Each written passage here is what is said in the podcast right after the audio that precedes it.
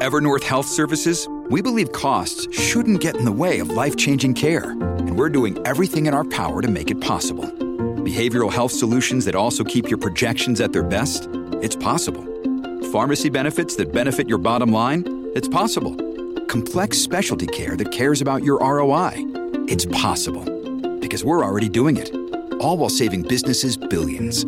That's Wonder made possible. Learn more at evernorth.com/wonder.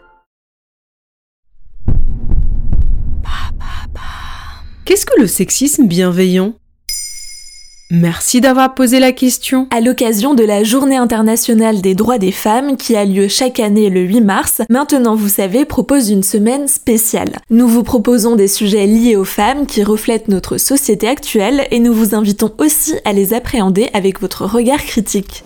Le mot sexisme est désormais connu de tout le monde, et même si des politiques publiques sont mises en place pour améliorer l'égalité entre les femmes et les hommes, les inégalités persistent. Si l'on croit parfois qu'autour de soi le sexisme a disparu, il s'agirait plutôt du sexisme classique. Parce que selon certains spécialistes, des formes plus discrètes subsistent, notamment le sexisme bienveillant. Voici ce qu'expliquent Marie Sarlet et Benoît Dardenne, professeurs de psychologie à l'université de Liège. Cette conception, à la différence des autres théories de sexisme contemporain est inédite car elle permet de prendre en compte l'aspect subjectivement positif des attitudes sexistes. Et comment définir ce sexisme bienveillant? D'abord, il faut mettre en avant une autre théorie des psychologues Peter Glick et Suzanne Fisk, présentée en 1996. Ils parlent de sexisme ambivalent qu'ils définissent comme la coexistence de sexisme hostile et de sexisme bienveillant à l'égard des femmes. Et voici ce qu'ils nomment le sexisme hostile. Une attitude explicitement négative envers les femmes qui sont considérées comme des manipulatrices aux idées féministes agressives, usant de leur séduction pour mieux contrôler les hommes. Ce qu'il faut retenir, c'est qu'il n'y a pas besoin d'être contre l'égalité femmes-hommes et d'afficher une misogynie pour être sexiste.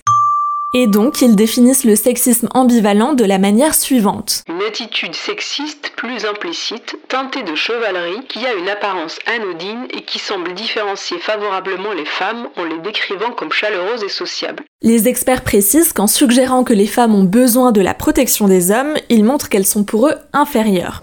Plus récemment, c'est la dessinatrice féministe Emma qui a consacré une BD en 2017. Elle donne quant à elle une définition plus accessible du terme en le comparant à une manière de traiter les femmes comme des petites choses faciles à protéger. Et tu as des exemples de sexisme bienveillant? En voici un que la dessinatrice illustre dans son ouvrage. Un employé masculin accueille une femme dans son cabinet d'architecte et lui dit Asia, bienvenue dans le cabinet. Ça va nous faire du bien. On manquait justement d'un point de vue féminin pour choisir les peintures. Alors oui, on est d'accord, c'est bien de valoriser l'arrivée d'une femme dans une entreprise, mais non pas en lui disant qu'elle permettra de mieux choisir la peinture. Et puis, ce qu'on appelle la galanterie, comme tenir la porte ou payer l'addition, peut aussi être considéré comme du sexisme bienveillant. Emma parle d'une courtoisie empressée auprès des femmes. Finalement, le sexisme bienveillant est comparable à un stéréotype paternaliste. Il y a un côté paternaliste, voire de domination, une volonté de protéger la femme quand elle n'en a pas besoin qui caractérise ce type de situation. Et comment explique-t-on persistance de ce sexisme? Parce que cela fait partie des stéréotypes de genre qui sont encore importants dans la société actuelle.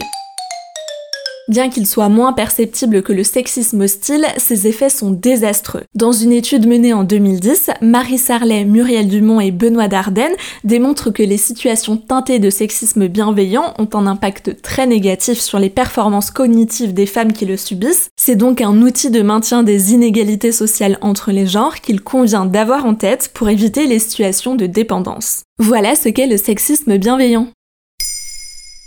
Maintenant, vous savez, un épisode écrit et réalisé par Pauline Weiss. En moins de 3 minutes, nous répondons à votre question. Que voulez-vous savoir? Posez vos questions en commentaire sur les plateformes audio et sur le compte Twitter de Maintenant, vous savez.